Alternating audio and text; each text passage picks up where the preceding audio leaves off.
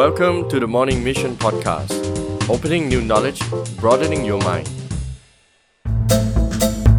สวัสดีครับ ผมดรหริตและนี่คือ The Morning Mission Podcast เปิดความรู้ใหม่ ขยายแนวความคิดของคุณ เราพลาดอะไรไปบ้าง เพราะความกลัว สวัสดีครับเพื่อนๆ ยินดีต้อนรับสู่รายการ The Morning Mission Podcast นะครับ รายการที่รวบรวมความรู้ต่างๆ เพื่อให้คุณพัฒนาตัวเองได้ในทุกๆวัน วันนี้เราจะมาพูดถึงความกลัวกันนะครับ ล่าสุดผมก็ไปฟัง TED Talk จริงๆ แล้วฟังได้สักพักแล้วนะครับ ของมิเชลโพเลอร์นะครับ น่าสนใจมาก เธอได้ทำโปรเจกต์ 100 days without fears หรือว่า 100 วันกับความไม่กลัวนะครับ ใน TED Talk เนี่ย เธอได้มาเล่าให้ทุกคนฟังว่าตัวเธอเองเนี่ย เป็นคนที่ขี้กลัวมากแต่ก่อนนะครับ แล้วอยู่ๆวันหนึ่งเนี่ย เธอก็บอกกับตัวเองว่าเฮ้ยชีวิตแบบเนี้ยมันไม่โอเคแล้ว เพราะว่าความที่เธอกลัวในสิ่งต่างๆ ที่เธอทำเนี่ย มันทำให้เธอพลาดหลาย ๆ อย่างในชีวิตมากๆ แล้วการทำงานการใช้ชีวิตเนี่ยแต่ละวันก็เหมือนผ่านไปนะครับ ไม่ได้มีอะไรเกิดขึ้นมากมาย เธอก็เลยบอกกับตัวเองว่าโอเคร้อยวันต่อไปเนี้ย ทุกวันเนี่ย ฉันจะเลือกสิ่งสิ่งหนึ่ง ที่ฉันกลัวและไม่เคยกล้าที่จะทำมัน แต่จะทำมันให้ได้นะครับ ก็เลยกลายเป็นโปรเจกต์ 100 days without fears ซึ่งหลังจากนั้นเนี่ยพอเธอเริ่มทำโพสต์ลง YouTube โพสต์ลงเว็บไซต์ต่างๆเนี่ยนักข่าวเอาไปทำข่าวนะครับ แล้วก็มีคนติดตาม follower มีคนทำตามเพียบเลย ซึ่งมันทำให้เกิด community เล็กๆ ขึ้นมา เป็น community เล็กๆ ที่ทุกคนเนี่ย ช่วยกันผลักดันให้แต่ละคนทำในสิ่งที่ตัวเองกลัวนะครับ ก็ออกมาดีมากพอสมควร ใน TED Talk เนี่ยมิเชลโพเลอร์ก็ได้พูดถึงความกลัว 6 อย่าง ที่สรุปออกมาว่าแต่ละคนเนี่ยมีแล้วก็ต้องก้าวข้ามมันให้ได้นะครับ ก็เลยจะนำมาแชร์ให้เพื่อนๆ ได้ฟังกันในวันนี้ เดี๋ยวเราเริ่มต้นที่ข้อแรกกันเลยแล้วกันนะครับ ข้อแรกเนี่ยมิเชลพอลเลอร์บอกว่า paint หรือความเจ็บปวดเนี่ยเป็นสิ่งที่ทำให้เรากลัวไม่กล้าที่จะทำอะไร หลายๆ คนนะครับจะชอบจินตนาการคิดถึงความเจ็บปวด ไปก่อนหน้าสิ่งที่จะเกิดขึ้นนะครับ ก็เลยทำให้ไม่กล้าที่จะลงมือทำอะไร อาจจะเป็นสิ่งเล็กๆ น้อยๆอย่างเช่นบันจี้จัมป์ถ้ากระโดดแล้วจะเกิดอะไรขึ้น หรืออไปต่อยมวย ถ้าไปต่อยมวยคงจะเจ็บนะ หรือแม้แต่การวิ่งมาราธอนอะไม่กล้าวิ่ง ราะว่าคิดว่ามันจะเหนื่อยมันจะเจ็บปวด แต่ในความเป็นจริงแล้วเนี่ยมันอาจจะไม่ได้แย่อย่างที่เราคิดก็ได้นะครับ ส่วนข้อ2เนี่ยมันก็ค่อนข้างที่จะพ่วงกับข้อแรกเหมือนกันนะครับ เรื่องความเจ็บปวดก็คืออันตราย ซึ่งจริง ๆ แล้วมันเป็นคล้ายๆกับ genetic หรือว่าสิ่งที่มนุษย์มีนะครับ ไม่ใช่เรื่องแปลก เพราะว่าเราจะต้อง save ตัวเองไม่ให้เกิดอันตราย แต่ในหลาย ๆ อย่างเนี่ยเราก็มักคิดไปเองนะครับว่าอันตราย คนเราแน่นอนมีนิสัยไม่เหมือนกัน บางคนก็จะชอบทำอะไรที่ extreme ส่วนบางคนเนี่ยอ๋อจะไม่เอาเลย อาจจะชอบนั่งร้านกาแฟอ่านหนังสือมากกว่า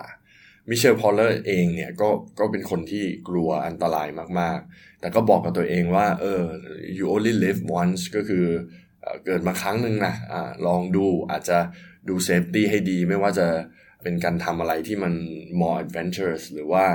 น่าตื่นเต้นมากขึ้นเธอก็ได้ลองนะครับ ฉะนั้นแล้วสำหรับเพื่อนๆ ก็อาจจะไม่ได้เริ่มอะไรที่มัน extreme มาก ถ้าตัวเราเองเนี่ยไม่ได้เป็นคน extreme ก็อาจจะนิดๆหน่อยๆนะครับ อาจจะลองไปขับรถแข่งบ้าง ลองไปเล่นเครื่องเล่นอะไรที่มันดูน่ากลัวมากขึ้นนิดนึงบ้างอะไรประมาณนี้ มันก็จะทำให้เราลดความกลัวลงได้ แล้วก็พัฒนาตัวเองให้กล้ามากขึ้นในการทำสิ่งต่างๆนะครับ ส่วนข้อ 3 ครับ embarrassment หรือความอับอาย บ่อยไหมครับ ที่เราไม่กล้าที่จะทำอะไร แม้แต่เรื่องเบสิกเลย อย่างเช่น อาจารย์บอกให้ เอ้ย มาหน้าห้องสิ มาแสดงความคิดเห็น เราก็ไม่กล้าลุก เราก็ไม่กล้ายกมือเลย หรือแม้แต่เวลาเราไปอีเวนต์เนี่ยเขาบอกว่าขึ้นมาร้องเพลงทุกคนก็จะคิดว่าไม่ขึ้นไปหรอกเสียงฉันไม่ดี พอร้องออกไปปุ๊บทุกคนก็หัวเราะ ความอับอายเนี่ยมันเป็นสิ่งที่ค่อนข้างที่จะ suppressive หรือว่ากดเราลงนะครับ ให้ไม่กล้าที่จะลงมือทำไม่กล้าที่จะแสดงตัวตนของเราออกมา ซึ่งพอบ่อยๆแล้วนะครับ เราบอกกับตัวเองว่าเฮ้ยฉันไม่ทำหรอก เพราะว่ากลัวคำวิพากษ์วิจารณ์ของคนอื่นเนี่ยมันจะมาควบคุมทุกสิ่งเลยที่เราจะทำในชีวิต เมื่อไม่กล้าปุ๊บ ไม่ลองทำปุ๊บ ก็ไม่มีทางที่จะเก่งขึ้น ไม่ว่าจะเป็นอะไร แม้แต่การทำงานนะครับที่อยู่ในบริษัทเองหรืออยู่ในองค์กรต่างๆ เองเนี่ยคนที่กลัวว่าคนอื่นจะพูดอะไรยังไงเนี่ยสุดท้ายเนี่ยก็เลยไม่ได้โชว์ตัวเอง โชว์ความสามารถของตัวเองออกมาทำให้ไม่เจริญก้าวหน้าในหน้าที่การงาน เราจะสังเกตเห็นเนี่ยคนที่เป็นผู้นำเนี่ยหรือคนที่ได้ตำแหน่งที่สูงขึ้นเนี่ยหรือหัวหน้าเนี่ยจะเป็นคนที่ค่อนข้างกล้า แน่นอนเมื่อคุณเป็นหัวหน้าหรือผู้นำหรือคนที่เริ่มต้นทำอะไรก่อนเนี่ย คุณโดนวิพากษ์วิจารณ์แน่นอนต่างๆ นานา แต่พวกนี้ก็จะจะฟังมันแล้วก็จะไม่ค่อยสนใจแล้วก็ก้าวไปข้างหน้า พวกนี้จะมีความมั่นใจจากภายใน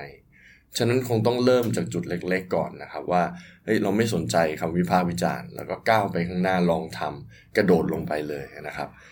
ส่วนข้อที่4นะครับก็เกี่ยวกับ rejection หรือการถูกปฏิเสธ ตั้งแต่เด็กนะครับ เราจะถูกจูนสมองเราว่า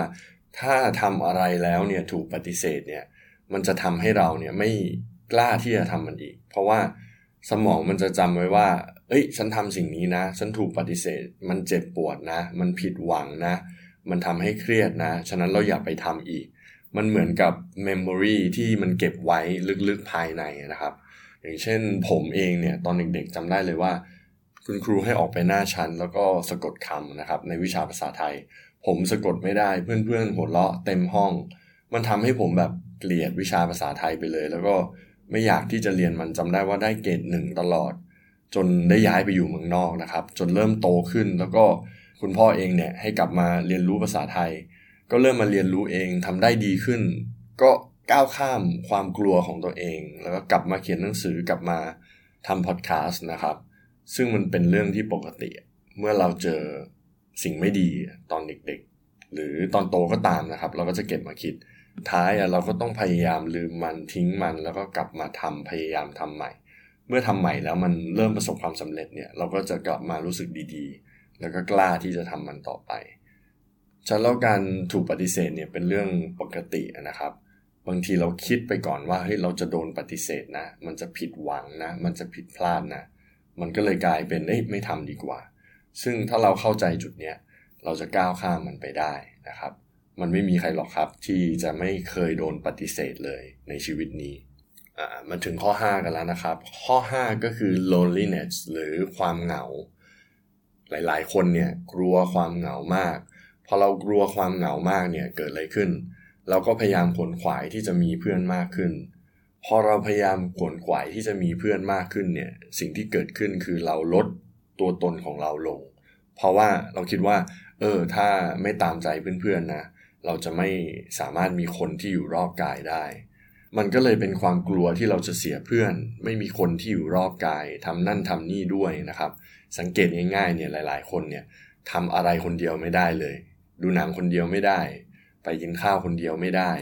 ถ้าจะคิดถ้าจะทำอะไรเนี่ย ก็จะคิดจะทำไม่ได้ คือคนเหล่านี้จะเป็นคนที่ความมั่นใจในตัวเองต่ำไม่ว่าจะทำอะไรจะต้องมีความคิดเห็น ข้อแนะนำจากคนอื่นตลอดเวลา ซึ่งจริง ๆ ก็ไม่ใช่เรื่องผิดนะครับ แต่ว่าถ้าเรา reliance หรือว่าพึ่งคนอื่นมากเกินไปเนี่ย เราทิ้งตัวตนแล้วก็สูญเสียตัวตนของเรา มันทำให้เกิดความกลัวที่จะก้าวไปข้างหน้าด้วยตัวของตัวเอง ด้วยความมั่นใจนะครับ ฉะนั้นเราสังเกตตัวเองดูนะครับว่าเราพึ่งพาคนอื่นมากไปไหม ในการดำเนินชีวิต ในการตัดสินใจว่าเราจะทำอะไร ว่าเราชอบอะไรไม่ชอบอะไร บางทีเนี่ยกลัวว่าจะเสียเพื่อนมากจนไม่กล้าจะทำในสิ่งที่ตัวเองชอบ แต่กลับทำในสิ่งที่ตัวเองไม่ชอบ ผมเห็นบ่อยเลยพวกลูกศิษย์ของผมเนี่ยลงวิชาเนี่ยก็จะลงตามเพื่อน หรือแม้แต่เรียนเนี่ยเรียนตามเพื่อน กิจกรรมก็ทำตามเพื่อนอีก จริง ๆ ตัวเองไม่ค่อยได้ชอบหรอก แต่ว่าไม่มีใครไปทำด้วยก็เลยอะไม่ทำละกัน ไม่กล้าที่จะไปหาเพื่อนใหม่ เจอคนใหม่ ก็เป็นปัญหาที่เราเจอกันนะครับ ผู้ใหญ่เองก็เป็นครับไม่ใช่แค่เด็กฉะนั้นเราลองสังเกตตัวเองนะครับ แล้วก็พยายามก้าวข้ามมันไปให้ได้ โอเคสำหรับข้อ 6 ครับ ข้อสุดท้าย control หรือการควบคุม เรามักจะคิดว่า เฮ้ย ถ้าเราควบคุมมันไม่ได้เนี่ย เราจะไม่ทำเรากลัว สิ่งใดที่มัน uncontrollable หรือว่ามันเหนือการควบคุมของเราเนี่ย เราจะไม่อยากไปยุ่งเกี่ยว แล้วก็ไม่อยากไปทำเลย สังเกตนะครับ คนแบบนี้จะเป็นคนที่ค่อนข้างระเบียบจัด แล้วก็จะชอบอ้างนั่นอ้างนี่ว่าเฮ้ยตรงนี้ทำไม่ได้หรอก สิ่งนี้จะเกิดขึ้นนะ สิ่งนั้นจะเกิดขึ้นนะ จริง ๆ แล้วเนี่ยเราไม่รู้หรอกว่าอะไรจะเกิดขึ้นแน่ ๆครับ แล้วก็สิ่งที่เราต้องเข้าใจก็คือว่าเราไม่สามารถควบคุมทุกอย่างได้ในชีวิตเรา มันมีปัจจัยมากมาย ไม่ว่าจะเป็น environment สิ่งแวดล้อม คนรอบข้าง เขามาจากพื้นฐานไม่เหมือนเรา เขาคิดไม่เหมือนเรา ทุกอย่างมันมีความสัมพันธ์กัน ฉะนั้นแล้วถ้าเรามัวแต่คิดว่าเฮ้ย เราต้องควบคุมทุกอย่างนะ มันทำให้เราเครียดคิดมาก ก่อนที่เราจะเริ่มลงมือทำอะไรซะด้วยซ้ำไปนะครับฉันเป็นสิ่งที่เราควรจะโยนทิ้งไปเลย พอเป็นแบบนี้มากๆ ก็กลายเป็นกลัวละไอ้สิ่งที่เราคิดว่า ถ้าควบคุมไม่ได้เนี่ยไม่ทำเนี่ยมันก็เลยกลายเป็นหลาย ๆ สิ่งในชีวิตที่เราพลาดไปนะครับ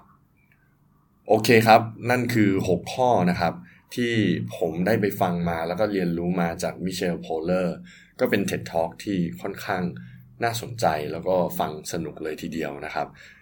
เพื่อนๆอาจจะไม่ต้องคิดถึงอะไรที่มันใหญ่เกินไปนะครับ อาจจะเป็นสิ่งเล็กๆ ที่เรากลัวก่อน แล้วก็คิดว่า เอ๊ะ เราจะลองทำมันยังไงนะครับ อย่างมิเชลโพลเลอร์เองเนี่ย สิ่งง่าย ๆ ก็อย่างเช่น การย้อมผม การไปสักอย่างเงี้ย ก่อนหน้านี้เธอก็จะคิดว่า เอ๊ะ ถ้าฉันย้อมผมเนี่ยเป็นสีแปลกๆ สีชมพูอย่างเงี้ย คนอื่นเขาจะคิดยังไงนะ หรือเต้นในที่สาธารณะ คนอื่นเขาจะคิดยังไงนะ เธอก็ลองทำจากก่อนหน้านี้ที่กลัว อีกอย่างหนึ่งที่ผมค่อนข้างชอบ แล้วก็เพิ่งจำได้ก็คือ การไปพูดกับคนแปลกหน้าในที่สาธารณะเป็นสิ่งที่โอ้โห